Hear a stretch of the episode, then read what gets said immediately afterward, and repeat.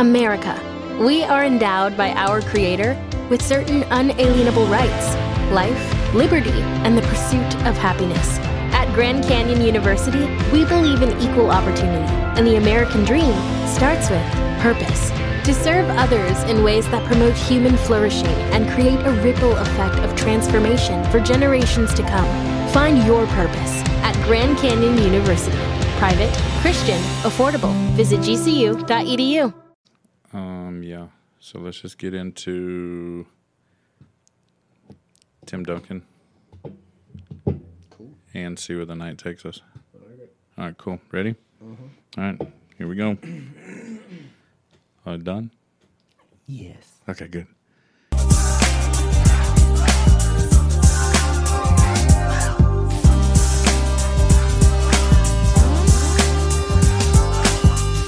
Welcome back to another episode of Highly Unapologetic, the podcast. Your dreams. We're your hosts with you as always, Adam and Travis. I'm the dude, so that's what you call me, you know? I'm happy to call you that. Yeah. Anyways, back again, Highly Unapologetic, the podcast. Making another appearance. You know what I should start doing? Tell me more. At the beginning of the show, telling people to subscribe and like and share and listen, and just in case they don't make it all the way through, just in case we bore them 10 minutes in. Subscribe first, then let us bore you. Yeah. Like, subscribe, and then share. And forget to unsubscribe. Yeah, and then if you don't make it all the way through, you've already done all those things. And it makes us happy. Yeah, it makes us happy. But let's just be honest here. Listening to us probably makes them happy too. That thought helps me sleep at night. Yeah. I've been told we've put people to sleep a couple of times. I listen to you when I'm trying to go to sleep. I listen also to, I use it to put myself to sleep. Us? Oh, nice. Just my parts. Whenever you talk, it snaps me wide awake. I think you're a dirty liar. It gives me life. You're a filthy, filthy liar. It is everything. But anyways, what's been going on, man? How's your week?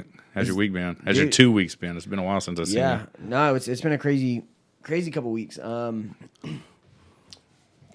those that are listening to me talk for the first time, cheerleading is a very big part of my life. I know that sounds like a joke. It actually started as a joke. Yeah, that's a funny story. We don't have to get back into that. No, yeah. We've been there, done that. Yeah. So, we just wrapped up the end of the All-Star season, which for those that don't know, there's different styles of cheer. All-Star cheer is competitive, and we just got back from Worlds. Yeah. And the gym that I and the team doctor for got a world championship, a silver, and a bronze. So we're the only single location gym, aside from big programs that have multiple locations around the country. I think we're the only single facility that brought home 3 globes. From the competition. Nice. So it was a cool weekend. Yeah. Cool. My week has been horrible. Thanks for asking. And I truly want to hear about it. I'm not going to tell you because I don't want to rehash it, but work sucks. That's just all I'll say. We won't say what you do because then that'll open a can of worms of what part sucks the most. Yeah, we don't want to do that. I'm digging this throwback San Antonio sweatshirt you got on. Thanks, man. I love the throwback colors. Yeah, the Fiesta colors are great. Man. Speaking of Spurs, my favorite Spur ever was inducted into the Hall of Fame this week. He gave a pretty cool speech. He thanked Manu, another one of my favorites ever. He thanked Tony Parker, another one of my favorites ever. And I love all 3 of them, Timmy, Manu, the original big 3, I think. And it wasn't a team that you had to construct from outside players. They were all drafted. Mm-hmm. And unfortunately, I am jumping off the Pop wagon. Yeah, I think it's time for him to hang it up. It's time for him to either be a basketball coach or be a politician. Yeah. Choose one. Okay? I'm the type and I know a lot of people don't like this. I'm the type that if you're a basketball player, be a basketball player. I do not care about your political opinions, okay? But, I got to use my platform, for good. Okay, but people are allowed to have different political views than you. Really? And people are allowed... But how am I supposed to get my agenda across? Right. People are allowed to disagree with you. It's how you react to their disagreement on how I'm going to judge you. Fair enough. Does that make sense? And the least political, least in the spotlight, right? Least talked about / greatest forward of all time. Tim Duncan. I love listening to the stories from old players talking about, man, I tried to trash talk him and, I was saying this and that and another, and he was just killing me the whole night, not saying. Didn't say a word. Mm-mm. Type thing, just giving me this stoic, blank look while he killed me the entire night. Mm-hmm. I think Draymond Green was one of them. Yeah, I saw that on ESPN or something. He talked about it. He's like, I could not get him to break. Right, and that's awesome. Another good part about this weekend was I hated Kevin Garnett.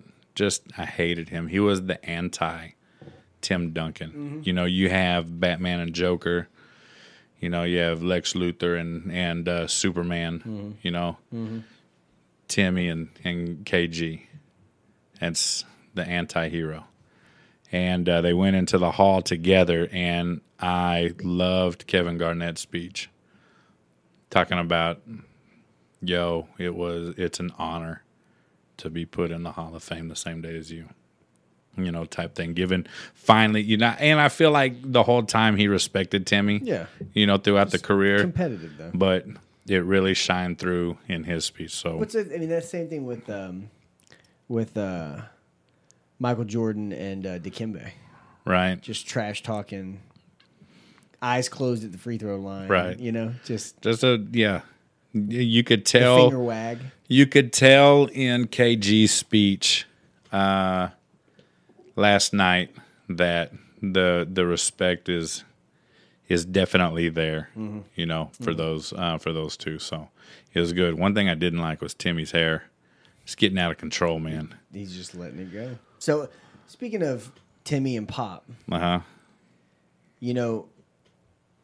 remember a couple months ago when Pop got ejected and the media was all over it. Who was running the team when you were ejected? That's right. When Timmy had... Not long before he'd come back to coach.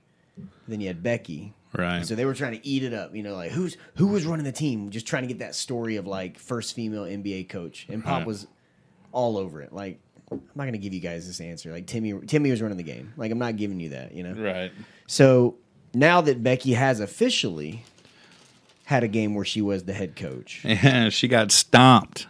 And so now the question that in my mind comes, when Pop does decide to hang up the Spurs, who are they going to put in charge? Well, Timmy already resigned. I didn't know that. Yeah, Timmy resigned. So I guess Becky is going to do it. I mean, maybe. But, she coached last night while he was at the ceremony. Mm-hmm. And, the Spurs got smacked by 40 points. So... But to her, not to take away from her, the Spurs kind of suck. You know what I mean? They don't have that. COVID was I'm not going to say it was that, but it was that was this, that year, because it was first year not making the playoffs in 20 years. And everybody was well, maybe it was an asterisk year because of everything that was going on. Mm-hmm. And it's the trend isn't ending. Right. And that's heartbreaking. Yeah, well, it is. Speaking of heartbreaking trends, it breaks my heart to see people talking so disdainfully about, as they used to say in Florida, Timmy Tuba. Timmy Tuba. Tim making his return. How do you feel about that? And I want I'm honest. I'm excited. Here's the route I want you to take, okay? Colin Kaepernick. Go that route. Like, I'm thinking from Colin Kaepernick's experience? Yeah. No. I'm sure. I mean, he's... From the comparison of the two? Comparison of how is Tebow getting a job before. So, and I've had this conversation with patients, and, you know, not that I feel like I need to go into detail about my history and life and family and all that stuff, but obviously the race stuff comes into this, and if you know me at all, you know that there is no iota of any part of me that has any sort of bigotry or ill will or feels like the equality fight is falling on deaf ears. I mean, I'm right there. I have black family members. I've had black girlfriends. I helped raise an adopted son that was half black with my ex-girlfriend for two and a half years. I mean, like, you know, when the fight is the fight, I'm all on board with it, right? So I don't think Colin Kaepernick thing. It angers me when people say that, you know, it's white privilege for Tim and, you know, Cap's black and this whole thing. And it's not because I don't believe in the fight. It's that Kaepernick had an agenda with his practice day, and it was to get PR. It was to, yeah, I'm going to get out, I'm going to throw some passes, I'm going to try to look good. But he was angry that it wasn't the media spectacle that he wanted, right? He created that. What it was supposed to be at the Georgia Dome, and it was at a high school. He was supposed to have all these scouts. They didn't come. It was supposed to be these big media outlets. They didn't come. So, like, he was more mad that it didn't get up to the hype that he wanted. And then you look at Tim, and everybody's throwing shade at Tim. Not everybody, but a lot of these. You know, Des Bryant was one of the big ones that threw shade at Tim. I don't think it has anything to do with that political side of it. You got Urban Meyer, who's Tim's old coach, right, in Tim's hometown. Right. With the worst team in the league, with the highest salary cap, and they are my uncle was the head chef for the Jaguars. And I hear from him about stuff that's going on in the stadium and this. It's really cool to get his input on things. They are just trying to put butts in seats. Yeah. That's it. You got a one, you know, they're not talking about a 10-year, $100 million deal. They're talking about a one-year, $1 million deal. Right. And I said a long time ago, my uncle told me at one point there were fans out front when Tim got cut loose from the Jets, like friendly protests, bring Tim home, bring Tim back, bring Tim back. Regardless of where you put him or if you even play him, having that kind of mentality in your locker room is brilliant. Yeah. He's only going to be positive. Who cares if he doesn't play? I think Urban Meyer was the only one that could talk him into switching to tight end. Mm-hmm. And I think it's a brilliant move because – let's just be honest. Tim Tebow's an athlete, mm-hmm. Okay? Just because you're an athlete doesn't make you a good quarterback, because we all know Tim sucks in the NFL as a quarterback. He's not an NFL quarterback. Great opinion. He was not a good NFL quarterback. When he got put in when they put him in against Pittsburgh. He threw when he was in Denver. Okay, he threw a slant that Demarius Thomas did the rest of the work. The first game they won that year was when they put him in. Listen.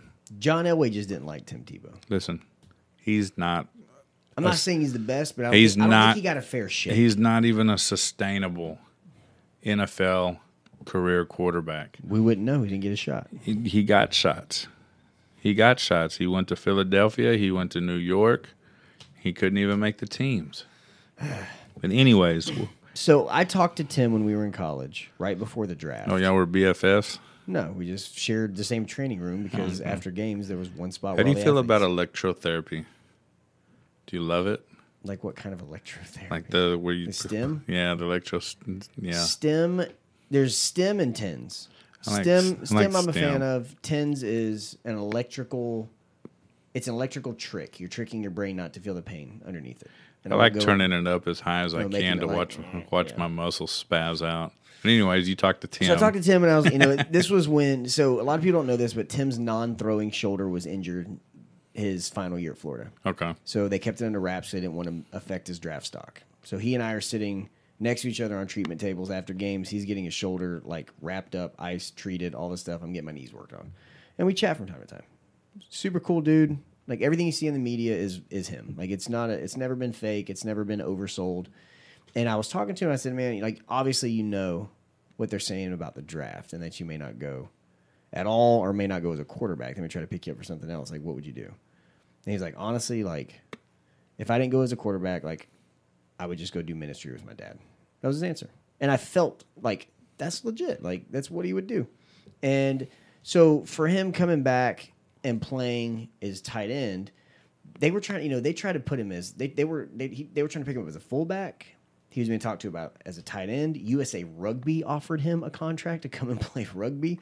So yeah, like all this stuff. So I honestly think that, like, I think he realizes he's not going to be great. I don't think that he's not the kind of person that's overzealous. I think he knows that, like, I'm not going to be a Hall of Fame tight end. I think he's looking at it like, I think he could be serviceable. I think he'd be for sure useful. No. But I don't think that he's going into it as like, I know that I'm going to be this amazing tight end. I think he's just trying to make a positive impact on a team. The only thing that is going to get him, okay, running routes and catching passes, that's mm-hmm. one thing. Mm-hmm. Blocking a defensive end on counter or ISO or whatever, you know, whatever else, that's something completely different. And when you're not used to blocking, and this is going to be your first time mm-hmm. ever in your career mm-hmm. trying to learn how to block, mm-hmm. you're going to get beat. Oh, for sure. So that's going to be the hardest part for him.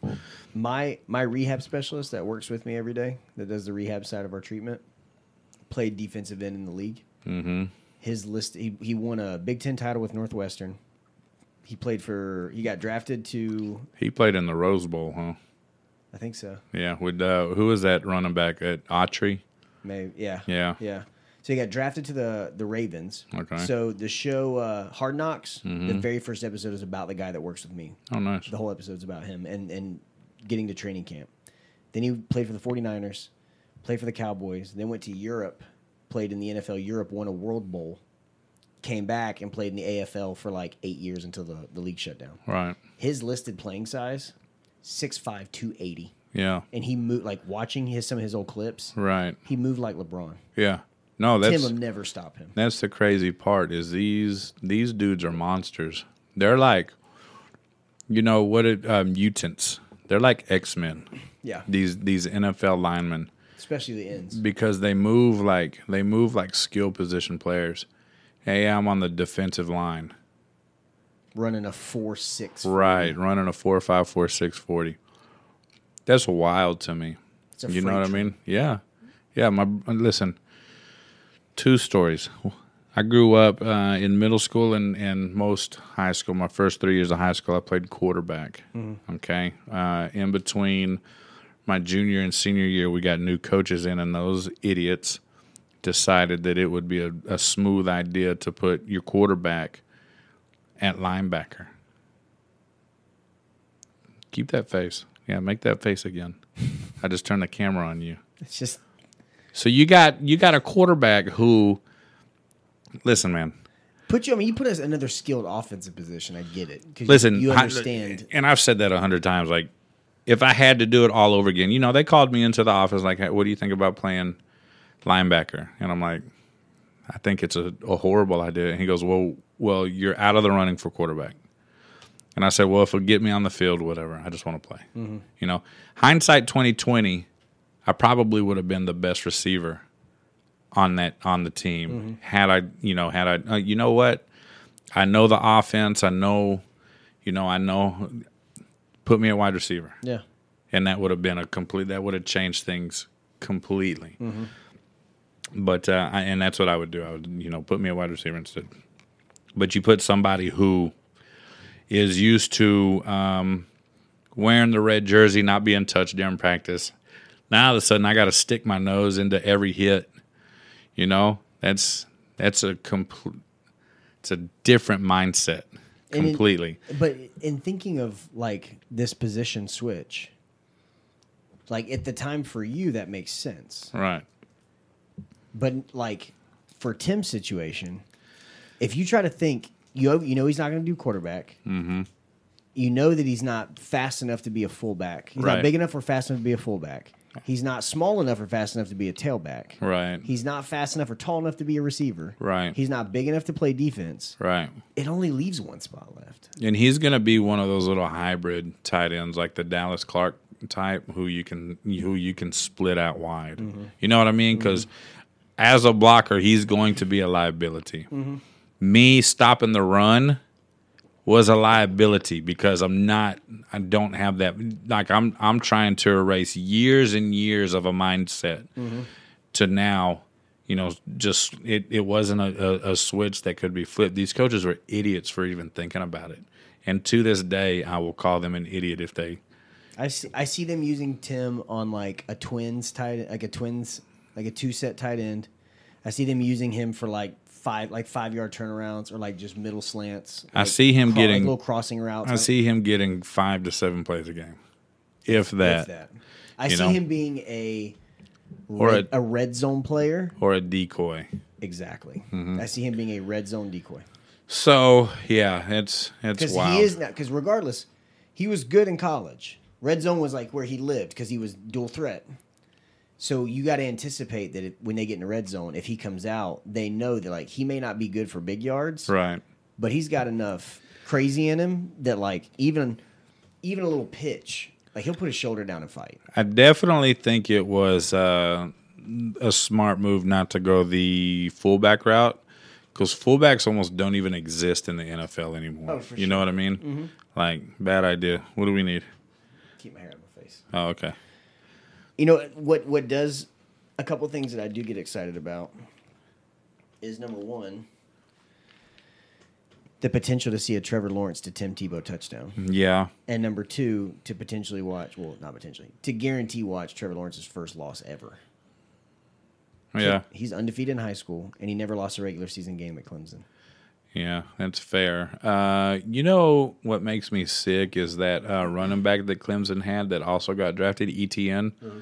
He was, I'm A&M through and through, and he was committed to A&M. He opened his recruiting back up, decommitted, and went to Clemson instead. Mm, yeah, that's rough. I can only imagine. Well, similar to that, the one player who I can't stand, regardless of how good he is, Cam Newton. Oh yeah, he's done.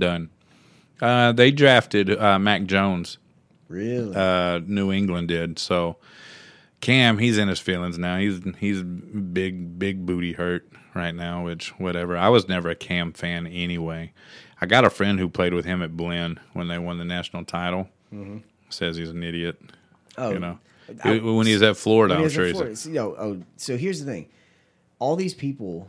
So when I was at Florida, there's only 2 losses that we had the years that we won the championships. Mm-hmm. So in the 3 years I was there, national title, off year, Capital One Bowl, lost to Michigan, but that was Tim's Heisman year, right? And then national title. Mm-hmm. The 2 years with the national title, we only lost one game. Both years was to Auburn. Mm-hmm. So everybody that was Auburn was on the Cam train. Cam this, Cam that, Cam this. First of all, Cam Newton couldn't care less about Auburn. He got picked up by Auburn after going to Blinn, doing big stuff, came over because they offered him a place to play. And all these people are like, Cam, this and left Florida and, Cam did, he was never found guilty for stealing stuff. What they don't realize, the story behind that, because I wrote a paper on it in this law class I took. Cam took the laptop, threw it out of a window. Then they found it in the bush outside of his dorm, tied him to the theft, and part of his agreement to not be found guilty was to leave Florida and they would drop it. So he didn't leave Florida because I don't want to be here anymore. Cause he got kicked out as a part of an agreement. I hate Cam Newton, to be completely honest. I can't stand his attitude. And watching Von Miller terrorize him the entire Super Bowl, and then the funny memes that came after that, the strip sack memes. I think the one. They put Cam Newton's face on a water polo player, and they put Von Miller, coming up from behind him. It was funny. But did you see Brady's tweet? No, I did not. So the schedules were released for the upcoming season. Week 4, Tampa Bay is playing the Patriots, and Tom said, "Oh, it's like when your high school friends meet your college friends." You're like, listen, man. Tom woke up and chose violence. Listen, man, I don't care what you say about Tom Brady. He's the GOAT. Mm-hmm. He will. It'll be years and years and years before somebody is renamed the GOAT over him. Oh, yeah. But I follow him on Instagram. Mm-hmm. And his videos after games with Gronk. Hilarious. Bad Boys for Life in the background. Hilarious. Oh, they're hilarious. So funny. Yeah, he's definitely the GOAT. In my head, I put together this just completely off the wall. This was like months ago when the Urban Meyer talk first started happening. I put together this crazy, just completely out there reality in my head of things like this story that I hoped was going to happen. Mm-hmm. And the amount of things that have taken place in this obscure reality that I created is kind of unsettling me. So I had this story of an Urban's going to show up in Jacksonville, and they're going to draft some crazy top prospect, and then Tim's going to come back because he's a hometown boy, and you got Tom Brady's down here in Tampa Bay. He's going to leave Tampa Bay, decide, hey, you know what? I'm going to be the first quarterback to win one with 3 teams, and I'm going to do a 1-year deal, and then like – Charlie Strong is going to come and work with Urban again. Wow. And then Dan Mullen's going to leave Florida, and it's going to be like the old school days. And literally, like, from what I was told, and I need to fact check this. I don't know if it's true or not. Somebody told me that Charlie is already back hired on Urban staff. Oh, really? For Jacksonville. I don't know if that's true. So if it's not true, that's literally hearsay. See if you can find out, because if it is, that's literally like half the things that I'm threw out there in this reality. I wish Charlie Strong still... coached for the University of Texas. They were real good when he was there. Here's the thing about Texas, man, and you know this just as well as I do. There is too much alum pressure and money for them to be mediocre. And any coach that walks in is never going to get a fair shake and long enough to, like, Charlie didn't even have enough time to recruit his own kids. Charlie Strong is now inside linebackers coach and assistant head coach for the Jacksonville Jaguars. That is wild, man. You got Charlie and Urban back. And one thing I will say, see if you can find when Dan Mullen's contract is up at Florida. Because if it's up next year and he's like basically up for rehire, I would not be surprised if Urban doesn't reach out to him. And he's like, we got Tim, we got Charlie. Let's see if we can do it again. Because clearly they can create winning teams. Keep hitting this camera. My bad, viewers. Dan Mullins. He's a turd. Well, he's not a very good coach. He's a good offensive quarterback's coach. Well, I mean a head coach. Yeah, well, that's... let's see here. His contract is... It was a 6-year contract. And he's in the 4th year right now. He's in his 4th year. That was 3 years ago. Yeah. So 2 years he'll be... 2 years he'll be the quarterback coach in Jacksonville. I mean, I guess let's just keep Jacksonville sucking. Well, think about this. You got Tom. Know? Tom's got... He extended, what, one more year with Tampa Bay? Who? Tom Brady. Yeah, he's on the 1-year deals. So imagine if Tom... Mm-mm. Did he extend it for 2 more? I think they did 2 more. Same time Dan Mullen's done. Stop it, dude. By that time, he's going to be 50 years old. He said he wanted to play till he's 50. He said that like 4 years ago. That's fair. Could you imagine that? Tom Brady, Tim Tebow, Trevor Lawrence, Dan Mullen. Charlie They'll Stone. Never do that in 2 years, especially if Trevor Lawrence is everything Trevor Lawrence is supposed to be. You know what I mean? They're not gonna if Trevor Lawrence is killing it. Even though Jacksonville will probably still suck, mm-hmm. they're not going to disrupt that for a year just to bring Tom Brady in and then bring Lawrence back in. That'd be stupid. If I would have said 6 months ago Tim Tebow's going to come back and play tight end, you would have said that never happened. Well, it's not necessarily true. It'd be hard to believe, though. I mean, Tim Tebow likes the spotlight. I don't care what anybody says. He loves being in the spotlight. Like, loves it. Mm-hmm. No matter how humble he is and everything. I think we all do. I don't know. To some extent. Yeah, maybe. Maybe. We're going to get into psychology on this. Everybody likes some spotlight. Yeah. Whatever. I don't even care about the NFL that much. Yeah. Well, did you hear about Pujols? Yeah. So, you see that guy to your left? The Grinch? No, right next to the Grinch. You throwing a football? No, on the other side. Yeah. That's the twin of one of my friends named Stupid Mario. Mm-hmm. I love Stupid Mario. He's an idiot. He's the biggest internet troll that I know. Okay? Big Dodgers fan. And he makes fun of the Angels any chance he gets. Mm-hmm. He did not particularly enjoy finding out that Pujols is now a Dodger. I'm sure. After the Angels let him go. Mm-hmm. I don't know, man. I'm glad the Angels got rid of him. How many years has he been playing now? I think this is his 19th year. No, this is his 21st year. Actually, I'm lying because I think he played 11 with the Cardinals, and he played almost a full 10. He played 9 and some months with the Angels. Wow. So he's in his 21st year. But there is speculation that he was not actually 32 years old when he signed with the Angels. He quite possibly could have been a few years older than his birth certificate said. Really? His decline when he got to Anaheim was so rapid. Mm. He was a shell of himself. Right. You know, when he was in Anaheim. I hated him being in Anaheim. Like, I was excited about the idea of Pujols when he did sign with the Angels because I'm a big Angels fan. I love the Angels. Mm. So when he signed with the Angels, I was excited about what could be. So I was excited about the idea. Mm-hmm. He was a double-play machine. Any time the Angels would start rallying and getting on base and let's make something happen, up comes Pujols and kills that rally with a double, an inning-ending rally-killing double mm-hmm. play. You know what I mean? Yep. So the guy still had pop.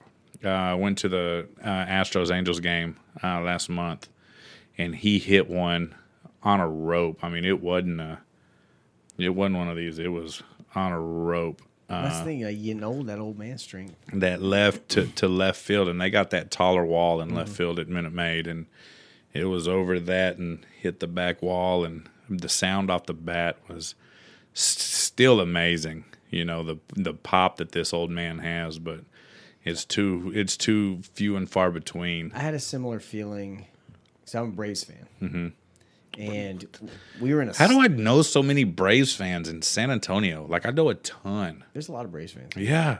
Okay, go ahead. We were in a slump for a while after Bobby left. And Bobby Cox is a legend. Oh, I mean, growing up, a Braves fan, like that's the one team. Like I've had teams when I move and some sports I wasn't like a big fan of watching, but whatever. But baseball and the Braves have been a mainstay since I was a kid. Yeah. And so we were in a slump after Bobby left for a while. We'd make it to the playoffs. We'd be out in the first round. And then it was going to be like the revival, right? The Upton brothers and Jason Hayward, and the Upton brothers combined hit for under 200. They were awful. Justin Upton plays for the Angels right now, and it's trash. I cannot wait till he leaves. But the crazy thing is we, the Angels, we were after Justin Upton. Before he signed the big contract with Arizona. Mm. He was playing with Arizona. I think it was with y'all. I don't even remember. But we were after him like years before that, mm-hmm. right? And then they thought it'd be cool 3 years later when his decline is already evident mm-hmm. to bring him in. And he's just been... Yo, he's been trash since the minute he got here. I hate him. Who's how far are we into this baseball season right now? It's May, so I'll tell you, the pandemic has thrown off like all a month and a half. Who's let me pull that up. Who's the best team right now? Who's leading the divisions? San Francisco's leading. So it's Boston. Boston's leading the AL East.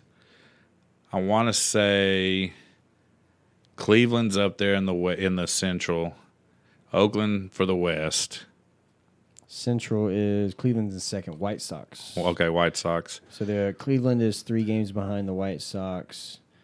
The Astros are 1 game behind the Athletics. Oakland. And then for the National League, let me guess, San Francisco's in first. Mm-hmm.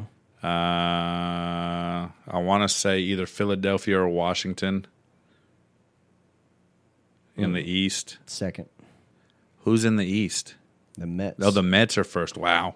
But the Phillies are up 3 games on the Mets, but the Mets are percentage. They're 5-2, and the Phillies are 5-1. Okay. So it's percentage. Braves are third. And then in the Central, I want to say it's either Cincinnati or Milwaukee. Milwaukee is second. Cincinnati is 3. Oh, are you serious? Yep. Are the Cardinals first? The Cards are the first. Oh, wow. They came back. Brewers are 2 games behind. Reds are 4 games behind. Okay. Well, I don't know as much as I think I know. All I know is the Dodgers and Stupid Mario are in third behind the Padres and the Giants, and then the Angels are dead last right now because they lost like 5 in a row. They finally beat Boston today. Oh, what do you know? The Angels won one. However, I will say this. The Angels do have the two. Angels are not dead last. Oh, it takes us last now after today? Okay, y'all cool. They're 1 game up on y'all, but y'all are 4-3 and they're 4-2. Okay, gotcha. I will say this. The Angels have the 2 best baseball players in the world. Who? Mike Trout and Shohei Ohtani-san. Is he the guy that does all the funny interviews about banana monkey? No, that's a dude that's a dude in Toronto. Oh yeah, monkeys no crumbs. Yeah. So monkey eat 2 banana no crumbs. No, Shohei pitches and hits. He's a real good pitcher with control issues. If he gets those under control, he'll be real good. But he leads. He's tied for the league lead in home runs. Last person who did that, Babe Ruth. So. You're talking about generations ago. Yeah. You know, for a player that diverse or whatever. Yeah, Babe pitched. Babe was a pitcher when he got sold to New York from Boston. But his main position was... right field, I want to say. Outfielder. Yeah. So, I wish I could have seen Babe Ruth play. That would have been so You know what I mean? There's a lot of the old school that I wish I could have seen play. Ty Cobb. Yeah. Hank Aaron. Willie Mays, Shoeless Joe Jackson, Ted Williams. I would have loved to see all of them. I would have loved to seen Satchel Paige and Josh Gibson. You know, but you know, I think it's funny too. You think about like the mentality back in the day. These guys are in the dugout smoking cigars and sipping whiskey. Right. It was good old boys. Running down to the clubhouse and smoking a cigarette and taking a shot of whiskey and then going up to bat and hitting a double. You know, who is the one pitcher? Wells. He was a pitcher for the Yankees. Said he was so high and strung out on cocaine when he threw his perfect game. I don't know about David. That. David Wells, I think was his name. There was a guy that threw a perfect game tripping on acid. Yeah, and he said at one point, Ronald Reagan. Like the umpire turned into Ronald Reagan or something like that. That's funny. I'm gonna find out who this is. Baseball is weird, man. Yeah, it's super weird. The characters that you have. Doc Ellis dropped acid and threw a no hitter. He said, according to him, speed pills were consumed 90% of major league players at the time. We did everything we could, partied all the time. We tried to see who could outdo each other on amphetamines. Normal dose was 5. If he took 10, I'd take 20. If he took 20, I'd take 25. And he said in the experiments with LSD, he listened to Jimi Hendrix. And you know, Jimi Hendrix used to lace his headbands in LSD. So he'd sweat it. And it'd go straight to his bloodstream. Mm-hmm. That's when you get the iconic Woodstock version of the Star Spangled Banner from Jimi Hendrix, probably one of the greatest ever played on a guitar. Mm-hmm. Yeah, oh, he was tripping. You know who else was tripping their like face off at Woodstock? You can say balls, man, tripping balls. Well, you know, I don't want to get in trouble. Santana. Santana talks about he was so like out of his mind unless he said even know where he was.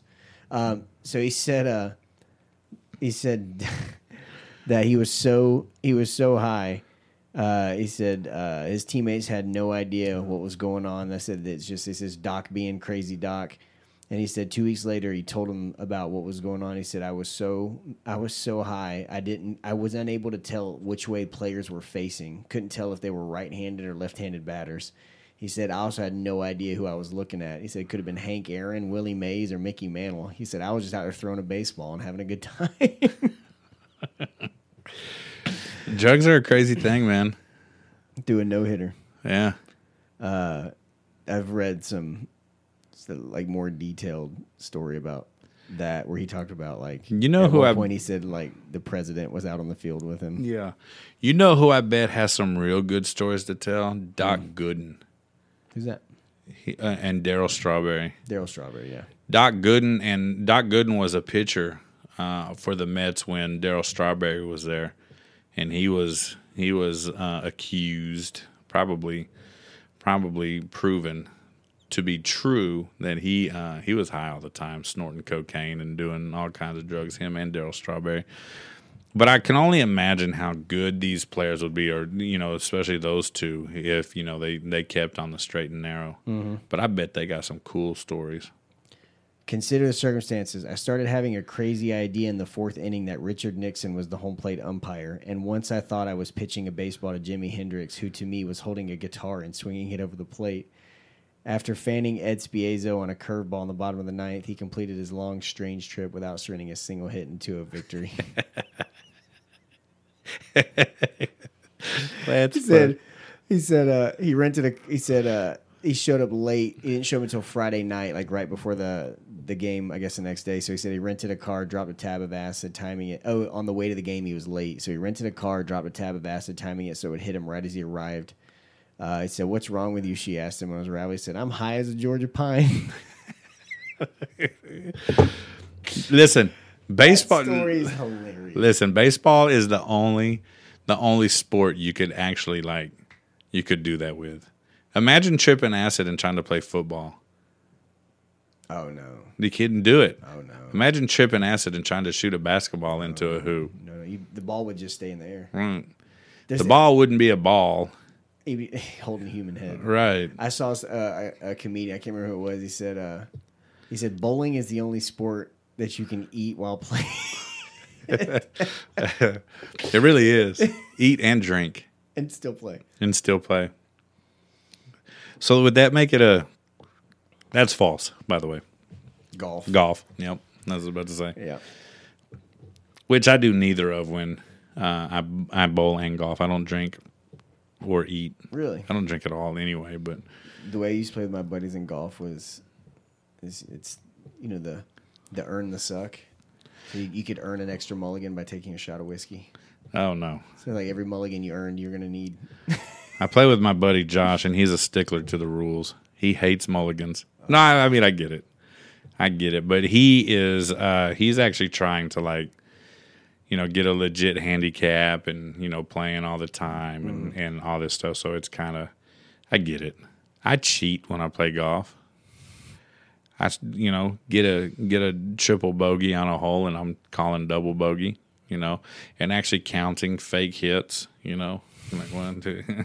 I went out to Dallas last weekend and played golf with him, and he busted me out on that. What'd you get, Adam? 6. He go, wait a minute. I'm like, okay, fine. I got an 8, you know, type thing. So yes, whatever.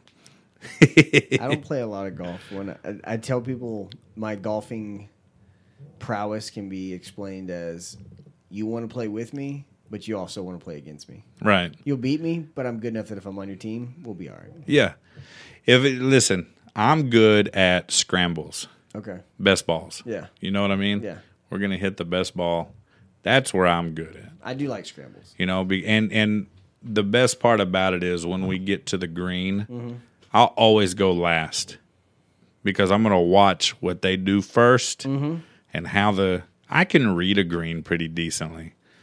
But if I can watch them and see how fast the green is rolling and the break of the ball or whatever, I can do that.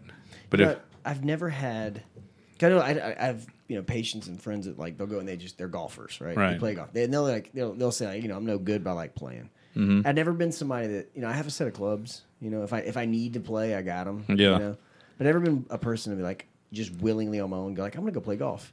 And this past weekend when we were in Orlando for Worlds, the owner of the cheer gym is a huge golfer. His son golfed at it's either UIW or Trinity. He's a collegiate golfer, really good, and he plays regularly. And driving through the resort that the house we rented for the staff to stay in, it was on a golf resort. Right. And driving through that a couple times a day and watching these guys out there, like just out there playing and stuff, it was like the first time in my life where I thought, people do this on purpose. I would go and like I'm kind of interested. Yeah. Maybe I'll go play nine. Yeah. Like play walk a true nine and. Well then let's go. An afternoon of it. Let's go. I'm down. I get home from work at 6:30. Well, now that the sun's out as late. That gives me about 2 hours. Well, and you got some of the lit courses too. And you could go get 9 holes in before it gets dark. You know what I mean? Yeah. So we should work that out. No, let's do it. But Josh's brother is a head golf coach at one of the high schools up in Dallas. Oh, cool.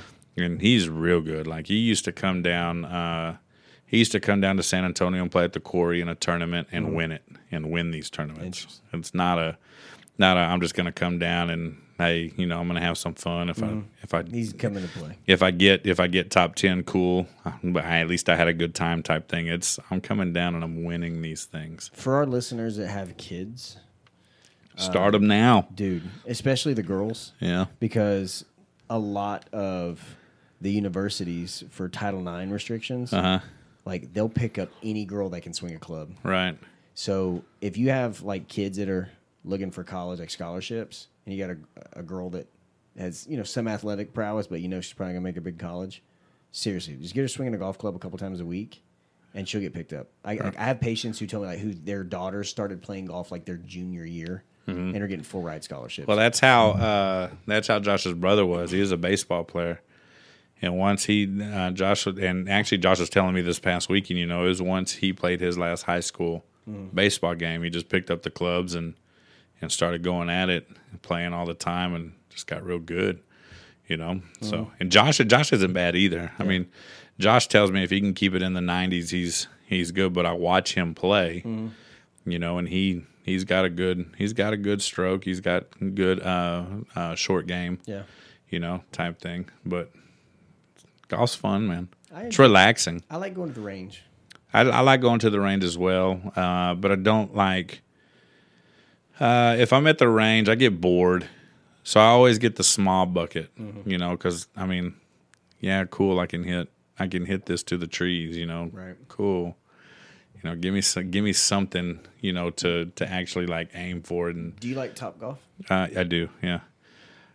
I always play the game where the most points wins, not, I got to go for this one, and then the next one, I got to go for that one, and then the next one. So I just tee it up and hit it to the back fence for 50 points every time. And there was one time I went to play with my buddies, and I was high score out of all Top Golf for the day. Really? Because that's what I was doing. I was just trench. Yep, every time. So you want to hear something really cool? Yeah. At Florida a couple weeks ago, they did this. I don't know if it was a fundraiser or what it was. It was hosted by Steve Spurrier. Okay. Is he still a fan favorite in Florida? Oh, yeah. Even though it's Steve Spurrier Field. Okay, that's fair. Steve Spurrier Field it's Florida Field. No, it used to be Florida Field at Ben Hill Griffin Stadium. Right, now it's Steve Spurrier Field at Ben Hill Griffin Stadium. They turned the swamp into a temporary Top Golf course. Oh, really? So they set up, because our stadium's it's like a 90-row stadium. And off of the north end zone, there's a big mezzanine with a big open area because it's where the main entrance to the stadium is. And so there's this big open area that looks out to the field, and they set up a platform, and they brought in temporary Top Golf targets, and they turned the swamp into a Top Golf. Oh, that's cool. I saw pictures of it from some friends that are still living in Gainesville, and it looked awesome. I bet you had to pay a lot of money to get in there. Especially if Spurrier, Spurrier's rubbing elbows. Yeah, he's out there doing it, you know. Yeah. So it looked really cool from the pictures that I got to see. Since we didn't get to go live. But no, that's cool. Yeah. So Steve Spurrier is still a fan favorite, even though he went to South Carolina. And so even when he would come home, maybe said a few bad things about Florida. Yeah, he would still get he'd still get raving. Show a picture. Oh yeah, that's cool. He'd still get raving fans. You know, it's funny. Like, so I grew up a Florida State fan. Right. Dad was Booster Club president. Yeah, I remember you saying that. Yeah, and so like when I went to Florida, there were some things that were like so ingrained they were hard to break. Yeah, you know, being a Bobby Bowden diehard, Steve Spurrier, Bobby Bowden, like that was a rivalry in Florida. Yeah, know? So like it took a lot, and even now like there's still a tiny part of me that when I see Steve Spurrier, I'm just like.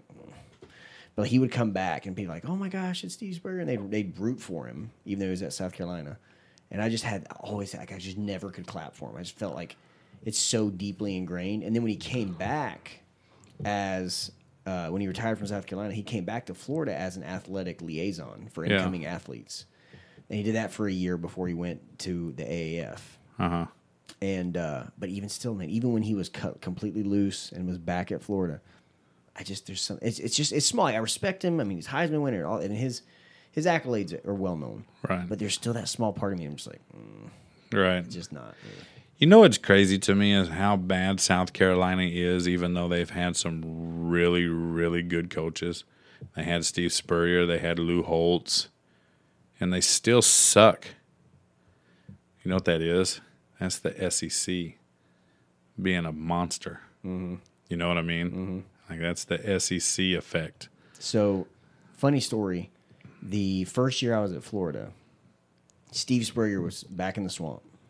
We were a one-loss team. We lost to Auburn, and we were playing South Carolina. It was our final home game of the year, and we were up by I think a point or two. Very, very close game, and they were within like 35 yards.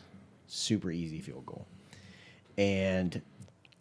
We all know like it's going to be one loss teams in the SEC. It's the two losses are out, right? Right.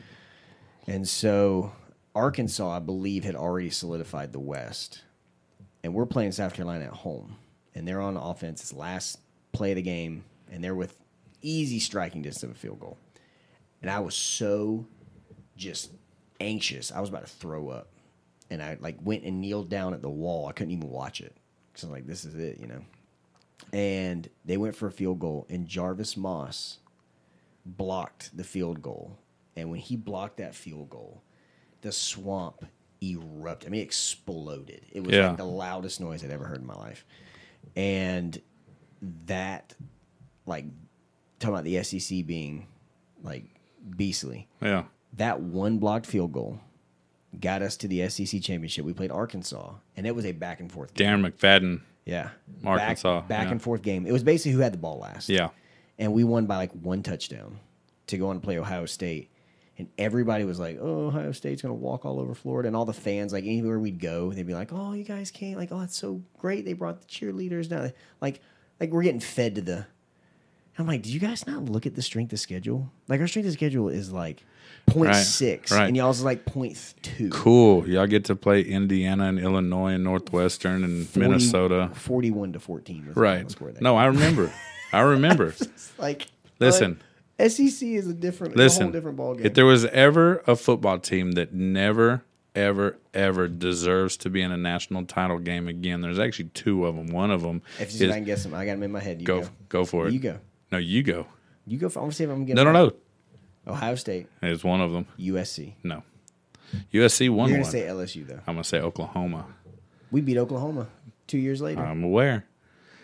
Those two schools don't deserve to even sniff the playoffs or the national title game ever again in their life because, I mean, so Ohio State was my favorite this year. Really? Because they only played 5 games. Mm-hmm. In the regular season, and their sixth game was the close one against Northwestern. Mm-hmm. They almost lost that game. Mm-hmm. Okay, Big Ten has to change the rules. You know, okay, usually the rule is you had to play 6 regular season games to be eligible to play in the Big Ten championship game, but since Ohio State's only played 5 and they're our only chance to get into the playoff, let's change this rule. Okay, cool. Mm-hmm. And so now we come in and we beat Clemson. Mm-hmm. Okay, cool. Let's ride that wave into playing Alabama mm-hmm. and getting smoked. Smoked. I don't know what is going on in Alabama. Listen. It's a machine. Listen, man, that's all it is. It's a machine. It's a next man up type thing. And I do know what it is, okay? It's that place, Alabama, is what commitment looks like. Yeah. Okay? Oh, yeah. And what I mean by that is you have 4- and 5-star recruits sitting on the bench for 3 years and playing their senior year. Mm-hmm. You know what I'm saying? Mm-hmm. If that's Texas A&M, that 5-star recruit, if he's not a starter by his sophomore year, he's entering himself into the transfer portal and going somewhere else. Mm-hmm. You know what I'm saying? Mm-hmm. That doesn't happen at Alabama. No. You wait your turn there. That's what Alabama is the epitome of what commitment should look like in a college football. The transfer portal is going to ruin the NCAA, but it's not going to touch Alabama because Nick Saban has something going on there where he's probably not even going into a recruit's house and saying, "You're going to start for us from day one." Da, da, da. Oh, yeah, no. He's probably walking in and going, "Hey, you're going to sit behind Derrick Henry you're a 5-star running back. You're going to sit behind Derrick Henry for 2 years, and you're going to learn from him. And then maybe your junior year you'll get to compete for the starting job. Mm. If you don't get it, then maybe you'll get it your senior year." That's what's going to happen at Alabama, and I guarantee that's what Saban's telling these kids, and the kids are buying into it because he's honest about it. Yeah. You know what I mean? That's what commitment. Well, that's the definition of commitment is the University of Alabama's and on top of that, program. In line with that whole mindset is these kids also, I don't know how he's done it, but he has put so much drive for perfection mm-hmm. to the point where I can't remember what year it was. I think it was like 2015 or 2016, maybe 2017. They were a few touchdowns up. And I think it was at the national title game. They were a few touchdowns up. Guarantee they were going to win. Like there was no doubt that they were going to win this game. And there was a miscommunication on a snap. And Saban's going crazy. And the center and the quarterback, I remember like watching this video, get into it. Mm-hmm. Like are in each other's faces or yelling at each other back and forth about a miscommunication on a bad snap, and they're like 4 touchdowns up. Right. They're not going to lose. Right. But they're so hungry for perfection, it doesn't matter what the end of this. Like it doesn't matter what the score is going to be. Right. They just refuse to be anything less. Saban's got the NCAA figured out, mm-hmm. the college game figured out, because he went to Miami. He was terrible. He left LSU. He left a winning program at LSU, went to Miami and sucked, mm-hmm. and then got back to Alabama and just picked up where he left off at LSU. Who do you think can – because everything's going to come to an end. Everything has to come to an end. It does. So who do you think could upset Alabama realistically? Listen, this year or in general? It could be this year, or like what program do you see has the potential to recruit – call me biased. Okay. But if you say A&M. But if Jimbo keeps doing what he's doing at A&M, it'll be them. I guess. Listen. It's the same thing with how Spurrier has the bad taste. Jimbo has a bad taste because of Florida State. Right, I get it. But if Jimbo made Kellen Mond a national watch. True. You know what I mean? Kellen Mond is trash. Okay, let's just be real. He is horrible. He cannot throw the football. Do you not think Clemson has a chance to do it? Do you think now that Lawrence is gone that's like they're having to start from scratch? Yeah, I think no, because that kid from California that they got, that Hawaiian quarterback, he's going to be good. When they lost to Notre Dame by a touchdown or 3 points or whatever in overtime, right. That kid threw for 400 yards. Okay, like it wasn't like Notre Dame just completely shut Clemson down. Right. You know what I mean? Like But Trevor Lawrence is Trevor Lawrence, and of course he's better. That's why he's starting over this kid, right? And that's why they smacked them in the ACC playoff game. But I think. I mean, you got to look at it. I don't think there's going to be anybody outside. Like if it gets to like the playoffs, I don't think there's going to be anybody outside. No, it'll definitely have to be an SEC. It'll definitely be an SEC team, and it they go in waves. You know what I mean? Like LSU. A few years, LSU is going to be good, and for a few years, Auburn is going to be good. You know, A&M just needs to jump in and do it now. But I think, like I said, dude, you know, Florida, and this is not just bias. It's just like Mullen came in. His first year in, he was the first coach at Florida to come in and win. I think it was his first season there. He won the first however many opening games, and he was the first coach to do that.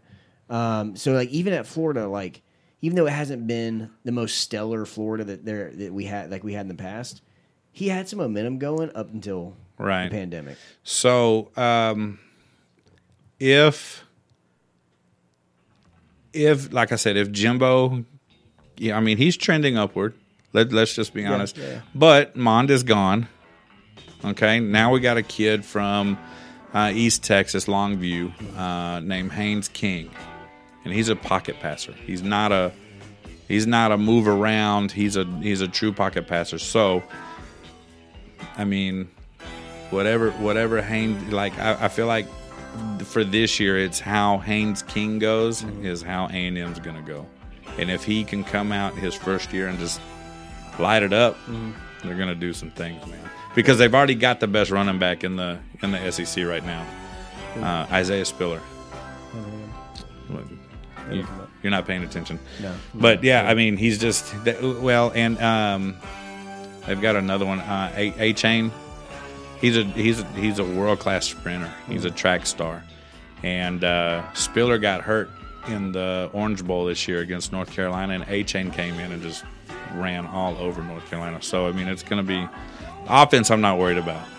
Defense is – Well, I'm interested, like, this year, you know, some news I heard recently. And you, I mean, obviously, you working in education, you are privy to this stuff too. But a lot of the question marks about next year – you know, how things are going to go. I mean, at least on the university level. I know at the high school level, you know, in our area, they're saying things are going to go back to normal. I know at TSA, our head coach has a meeting with, like, administration towards the end of the summer to basically what they're hinting at is it's going to be a normal year. Yeah, that's what... So we should get a normal football season, I'm assuming. Right. Or closer to normal. So I am interested to see what's going to happen. That's what I keep hearing. But I also, you know, all the pro teams are starting to open up at full capacity, or that's the plan for this year. So I can't imagine high school and college not following suit. You have so many people jumping ships. Oh yeah. I'm excited for it though. That's like college football. That's what I get excited for. I don't get excited. Like I'm an Eagles fan, and like it's cool to watch them and everything. But when they lose, I don't. It's like, okay, cool. You know, no big deal. We'll get them next week. When A&M loses or the Angels lose, like I'm salty about it. Right. You know, so I get excited for college, and that's what I'm looking forward to right now because the Angels suck right now. So, you know, whatever. But anyways, dude, we're a little over an hour. Knocked out this episode pretty well. Anything else you want to say? Good. Like, subscribe, share. Tell your friends about us. Tell your mothers about us. We love mothers. You know, whatever. Okay. Until next time, we'll catch y'all later.